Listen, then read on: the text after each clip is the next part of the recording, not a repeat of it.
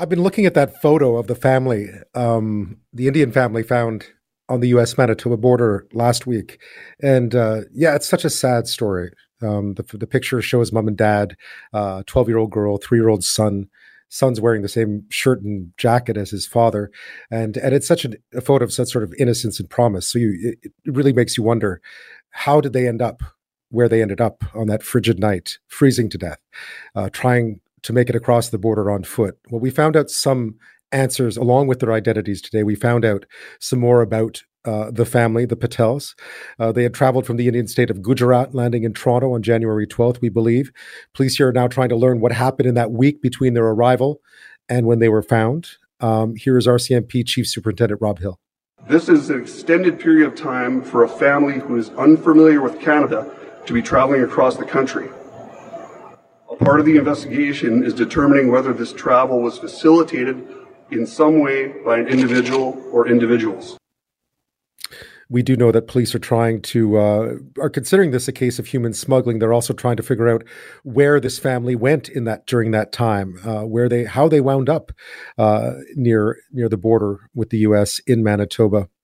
The tragedy, I mean, they didn't spend, we don't believe, much time in Manitoba, but the tragedy, of course, has had a profound impact on Manitobans and particularly Winnipeg's Gujarati community, including Ash Patel, who joins me now. Good evening, Mr. Patel. How are you?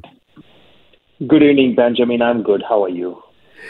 Uh, this is, I mean, I was looking at that photo again today, and it's it's kind of hard to describe how sad it is. Yeah, that's why Benjamin. That's the question for everyone, right? Like as you mentioned, like this, like nice, beautiful family with the two young kids, which has a bright future, and it's it's completely ended with the one one bad decision of the parents or whoever took that decision, right? Like, and four people they lost their life uh, in this minus thirty five. Yeah. I mean, I know that the, your the community has been been holding services. How are you been remembering this family?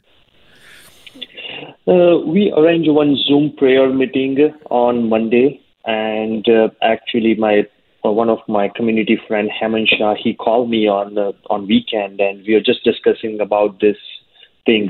Uh, basically, our culture in India is no matter what, whatever the reason they did, they took this decision. But being a human, uh, and it's our culture, we want we decided to tribute our um, uh, and make some arrangement of the prayer, and that's why we we organize something Zoom link. We didn't think about. We are just thinking to make some uh, community level, and then it's a spread like to everywhere, and people from India, different different part of the country in Canada, they join on the on the prayer, and it was like uh, almost 150 people they join on that day to to pay the Shraddhanjali wow. to those people.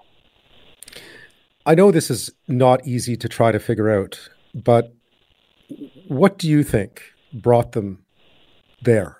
What do you think lay behind their decision to take this um, to take this walk?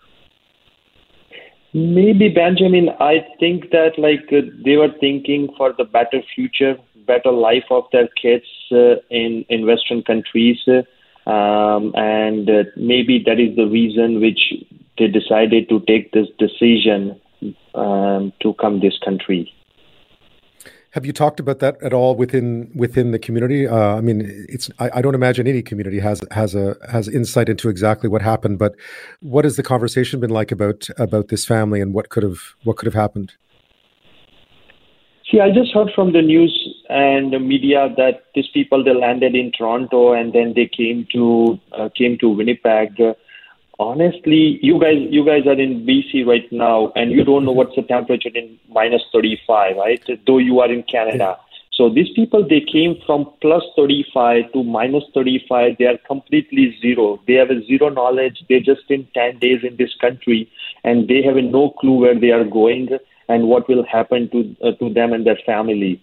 So um, yeah, this is the big talk between the people, and everybody is uh, saying like, yeah, it's you know what when we when we think that like oh how these people they what's what's happened at the end time right like uh, um, media says that like the three bodies are found close to the us border and one three years uh, child body was uh, found at the before before this parent's body Mm. So maybe looks like the maybe the child has gone before parents, and uh, oh my God, like by by thinking, it's giving me a goosebump.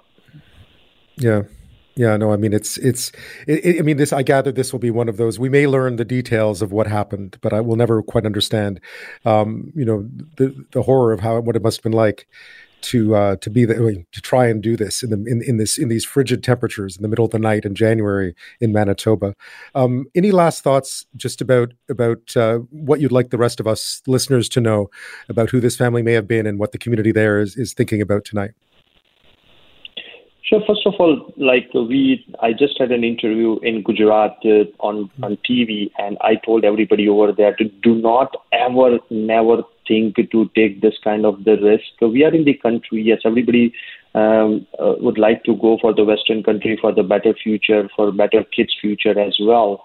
But uh, there are so many other ways to come here. Like you can come as an immigrant, uh, as an immigration program, and so many other ways you can come legally in this country, or you can go to states as well. But do not take this one. Also, I urge all your listeners to pray for departed soul and also we pray to give us uh, for the strength to their family as well and particularly their parents who are in India. So we pray them that God gives them a good strength to uh, to bear this this incident. I guess there is a lot of interest in Gujarat as well uh, about what has happened here, Mr. Patel. I'm sorry. I guess there is a lot of interest in Gujarat as well to hear from you about what has happened, uh, of what happened in Manitoba. I, I, I, would imagine it was important for you, obviously, to, to deliver that message um, back home on, in your interview with Gujarati TV. That's right. Yes, yes. I did. I did clear them. Like, do not ever think about doing this one. You guys really don't know where we are and what's happening, what circumstances are um, even we we live in this place. I live in this place for 17, 18 years, and I have to go out to clear the snow in minus 35. At some point, I think that like, oh, I have to go out for 10 minutes, 15 minutes. And these people, as per the media, they walk for 10 hours. Yeah. And then they give up.